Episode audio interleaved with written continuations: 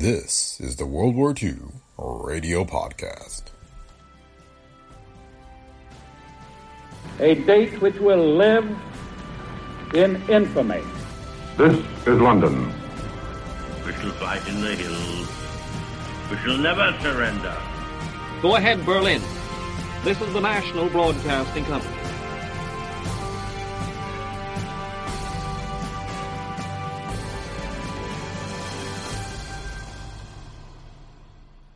Welcome to the World War II Radio Podcast. Today we have the Roma Nightly News as it was broadcast over the Mutual Broadcasting System on November 19, 1942. Mutual, founded in 1934 but barely remembered today, at one time had more affiliates than any other radio network. The fact that it's been mostly forgotten is probably due to the fact that it was the only one of the big four radio networks to not expand into television. Although Mutual continued to exist as a radio network through a series of owners until 1999. The World War II Radio Podcast is a Brick Pickle Media production. If you like the show, please leave feedback on Apple Podcasts, Spotify, or wherever you listen. And be sure to visit our website at brickpicklemedia.com slash podcasts, where you can find links to past episodes, as well as the books featured in our podcasts. So thanks for listening, and enjoy today's episode of the World War II Radio Podcast. This episode is brought to you by Reese's Peanut Butter Cups. In breaking news, leading scientists worldwide are conducting experiments to determine if Reese's Peanut Butter Cups are the perfect combination of peanut butter and chocolate.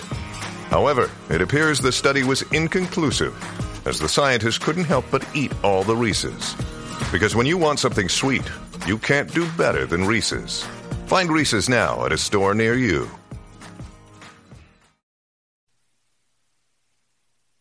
Scene for News of the World Today and a column about faces and places in the news brought to you by Roma, America's largest selling wines, the 2 to 1 favorite in California. Now, here is Mel Venter with the cover picture. Almost every week since the war began, there have been thrilling tales of rescue at sea from sunken ships or disabled planes. Many survivors of wrecked planes or torpedoed ships owe their lives to rubber life rafts, perfected in recent years by the Navy. This week, an important aspect of the fighting in Africa is the use by American forces of paratroops. In tonight's column about faces and places in the news, there will be more about paratroops as well as a story of survival at sea. Now, here is Parker Gayman with tonight's front page in the news. In North Africa, on orders of their commanding officer, General Berry, French troops in Tunisia at dawn today opened a general attack on German and Italian occupying forces in support of Allied advance columns sweeping into the Protectorate from the west. General Berry was handed an ultimatum by the German commander ordering the French either to withdraw from Tunisia or join the Axis in the fast gathering battle against Lieutenant General Anderson's British First Army. Spurning the German threat that he would be attacked if he failed to comply, General Berry ordered his provincial forces to attack first. Allied advance troops were clashing tonight with Axis North African forces along an ever narrowing strip of the Mediterranean coast in a triple squeeze designed to bring the enemy to bay and smash him. The first German report of contact between ground forces in the battle for Tunisia said advance elements had met along the Tunisian coast, just beyond the Algerian border. No major fighting, however, has developed thus far, the Germans said. In Libya, the British Eighth Army was harrying the rear guards of Marshal Erwin Rommel below Benghazi. Vichy, in a radio address to the French nation and empire, Marshal Pétain called on French officers in North Africa tonight to resist the Anglo Saxon aggression. Washington, the great American sea victory in the Solomons assumed even more epic proportions today when the Navy announced that a Japanese battleship or heavy cruiser, three large cruisers, and a destroyer were sunk, and three other enemy warships, including a battleship, damaged in a single engagement last Saturday night. In just a moment, Mel Venter's feature column, Faces and Places in the News. But first, a message from the Roma Wine Company. If you are having dessert problems at your house and will take the advice of a mere man, here's what we consider the most classic dessert of all. Serve a good mellow cheese and a good hearty sweet wine. Wine like Roma La full of the deep natural goodness of California sun-ripened grapes. Wine that you can trust because it comes from the great Roma wine cellars, long famous for their quality products. And whether you choose Roma La Boheme in a table wine a dessert wine, or an appetizer, you can depend on this. You are getting the most for your money. Roma is the largest selling wine in America today. Popular because it gives Americans what they want fine, rich flavor, guaranteed quality, and welcome economy. In other words, it pays to buy wine by name when you make sure the name is Roma. Try Roma La wine for dinner tomorrow. Remember, it's a man's idea of something really good. In this war, there has been considerable use of paratroops by both the Germans and the Russians. Until recently, this type of attack has played little part in United Nations tactics. But this week, reports from North Africa indicate that American paratroops are going into action in a big way. Mel Venter tells us now about the paratroops. Many years ago, military men conceived the idea of carrying armies to scenes of battle and dropping them by parachute. But it was only an idea until Nazi Germany began training such a force seven years ago. Five years later, the United States Army, originator of the idea, began mass training of paratroopers to match the challenge of Axis skyborne infantry. Dusty plans pulled out of the War Department archives provided the groundwork for the training of the United States parachute troops. The men selected for this branch of service must be superior mental and physical specimens, not over 30 years of age to serve the ranks, not more than 35 to serve as junior officers, and not more than 40 to command battalions. They must not be less than 5 feet 6 inches, nor more than 6 feet 2 inches in height, not less than 150 pounds, nor more than 185 pounds in weight. And their reflexes must be rapid and their minds quick and keen. The American paratroop candidate spends his first six weeks of training in a rigid course of calisthenics, experimenting with nasty spills until he can take them without hurting himself. He must spend long hours over a table, learning to properly fold and pack a parachute. And for a change, spend more hours dangling like a sack of sawdust from a harness suspended from a gymnasium roof, learning to control his lines. After the initial six weeks, in which he grasps the fundamentals, he trains for another 16 weeks in the use of hand grenades, machine guns, pistol fighting, effective demolition, sabotage and destruction, and how to cut telephone lines and break up railroads. His first jump test is only 15 feet from a platform, and he goes through all the motions he would if launched from a plane. He must count three after leaving the platform and switch his ripcord from one hand to the other. His parachute doesn't open, but he is pulled up by a shock absorbing device and his trainer has a chance to see if he can sink in a jump. Next comes a real parachute tr- jump from a 150 foot platform. Then come plane jumps under simulated battle, battle conditions. This time there is no ripcord to pull. Instead, a line from his chute is fastened to the plane. As his body drops clear of the plane, he feels the line pull taut and jerk the cover from his parachute, and the slipstream from the plane helps blow the billowing silk quickly into a great smooth umbrella. This is the real thing, even to the special helmet and uniform he wears, green, so that he may easily hide in the forest below. He lands in an easy tumble and is on his feet in a flash, removing his harness and gathering up the chute for repacking, and in a few minutes disappears into the woods. He watches the sky for others of his troop and for the machine guns and heavy weapons that will be dropped from the plane with chutes. When all the equipment has been landed and distributed among the force, they set off on maneuvers, hiding in the woods, sloshing through swamps, and subsisting during the maneuvers on what is called Rations D, a combination of chocolate, sugar, milk powder, cocoa butter, oat flour, and vanilla. These are United States paratroopers, picked from the hardiest of a hardy nation, stout of heart and quick of mind. Yes, these are the American paratroopers, the Army trained and launched within two years to challenge Nazi skyborne forces trained in seven. And in Tunisia today, where U.S. paratroopers made their first mass assaults, the enemy is buckling under the impact. Already from this war have come scores of true stories telling of the courage of men against the sea. Survivors of planes and ships have battled the sea until finally rescued. Many owe their lives to rubber rafts and the emergency supplies with which they are stocked concentrated foods, water, medical supplies, and signaling devices. Such men as Eddie Rickenbacker and his crew are alive today because of them. But it wasn't always thus.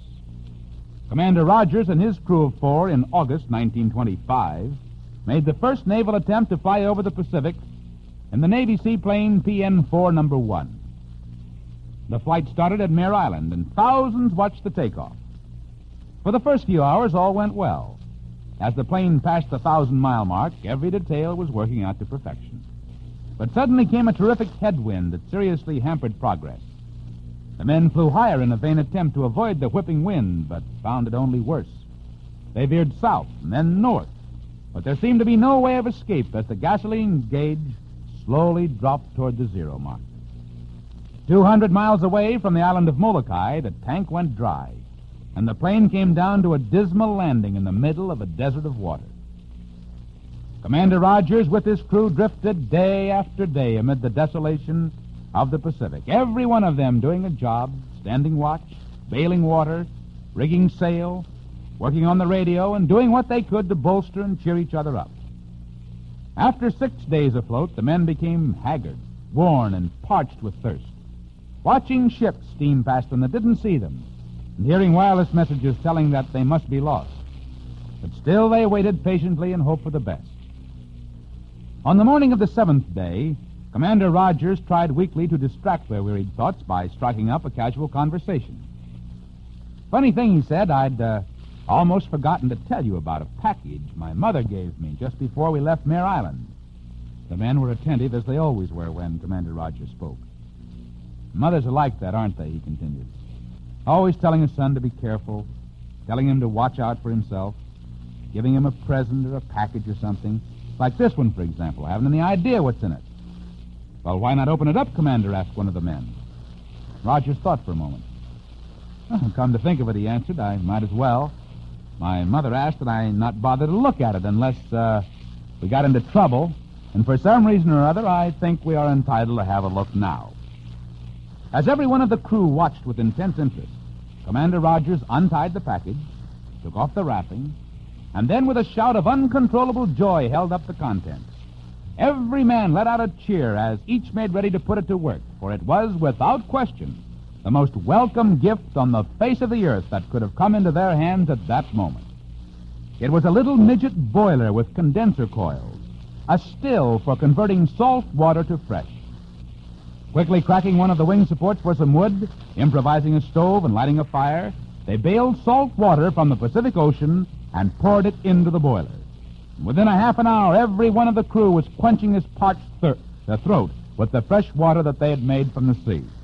With renewed vigor, they kept up a vigilant watch, and with renewed hope, they managed to drift their disabled craft toward the direction of passing ships. Then on the ninth day, after floating for 400 miles, a submarine finally found them. It was a harrowing and hazardous experience, but they lived to tell of their adventures, to be honored for their flight, and to reverently salute Mrs. Rodgers, the thoughtful mother who remembered what scientists and engineers had forgotten, who gave her son a surprise package that saved the lives of five Navy men. But mothers are like that. We will have more news for you in just a moment. We Americans are realizing more every year how much better meals taste when they're served with wine. And year after year, we buy more Roma wine than any other brand. That proves, doesn't it, that the Roma Wine Company knows American tastes? Well, now more than ever, we have reason to prefer Roma. For Roma has created a wine especially to suit our own distinctive tastes. Exactly right to blend with our own typically American foods. Just taste Aroma de California wine. You'll see what we mean. Choose Aroma de California medium sweet or medium dry, red or white, according to your own personal preference. And remember this Aroma de California, like all Roma wines, is top value for your money. That's because it's made by America's biggest producer of wines, the Roma Wine Company. Now, here is the news. Moscow. A counterattacking Red Army killed 5,000 Germans in a battle lasting several days outside the northern entrance to the Georgian military highway leading through the Caucasian Mountains. The regular Midnight War Bulletin also told of stalwart Russian fighting at all other key sectors of the long front. Six German attacks were repulsed in Stalingrad. London, sweeping across the Alps by bright moonlight, big British bombers smashed at Italy last night for the fifth time this month bombing from virtually unbroken formations the war production center of Turin. London also announces that the first tank clash in Tunisia between Allied and Axis forces was reported tonight by the Morocco radio, which said 30 German tanks were destroyed. Washington. Assistant Secretary John L. Sullivan said today the Treasury Department plans to collect every possible dime due it under the new wartime tax law, but it doesn't intend to turn into a Shylock in the process. People who fail to plan in advance for their taxes will have to pay eventually, probably on a periodic payment basis. Chairman Donald M. Nelson of the War Production Board announced today he had been given his Vice Chairman Charles E. Wilson responsibility for doubling aircraft output within a year to meet new 1943 goals set by President Roosevelt. Salem, Oregon, a poisoner who placed roach powder in a quantity of scrambled eggs was believed tonight to be responsible for the death of 48 inmates of the Oregon State Insane Hospital at Salem. Now we'll say good evening for your host, the Roma Wine Company, your reporter Parker Gayman, and your columnist Mel Venter. We'll return tomorrow and every evening, Monday through Friday at 6:15 with news and a column about faces and places in the news. And remember, to appreciate America's finest wine, don't drink it. It. But before you buy wine, buy war bonds. This is Don Lee Mutual.